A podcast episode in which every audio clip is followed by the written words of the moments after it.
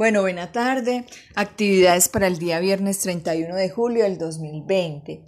Colegio Rafael Uribe Uribe, Escuela Primero de Mayo, docente de Ana María Henao Acevedo, grado primero B.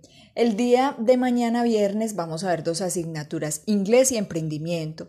En inglés vamos a hacer un repaso. Recuerden que el periodo se acabó y en inglés vimos los colores en inglés y los números del 0 al 10 en inglés. Entonces, ¿qué vamos a hacer? Un repaso. Les voy a enviar un video de repaso de los colores en inglés. Deben escuchar la pronunciación. Y les voy a enviar un video de repaso de los números en inglés del 0 al 10.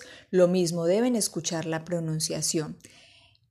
Como es un repaso, no debes escribir en el cuaderno, ni realizar videos, ni tomar fotos. Solo ver los dos videos para que repasen tanto los números en inglés como los colores en inglés. En emprendimiento mm, estás realizando tu libro de cuentos. En él, en el libro ya debes tener escrito los cuentos por la letra H, J, K y K y Q. Me equivoqué. Y los paisajes tanto artificiales como naturales. También los seres vivos y los seres inertes. O sea, hasta el momento van esas letras.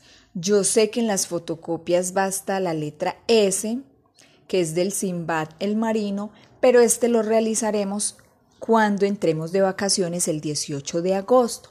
Entonces, eh, esas fotocopias que están para la próxima semana con fecha del 3 de agosto al 6 o 7 de agosto, no recuerdo en este momento, las vamos a realizar después de que regresen de vacaciones. Entonces, por el momento en el libro de emprendimiento deben tener solo esas letras y esos cuentos.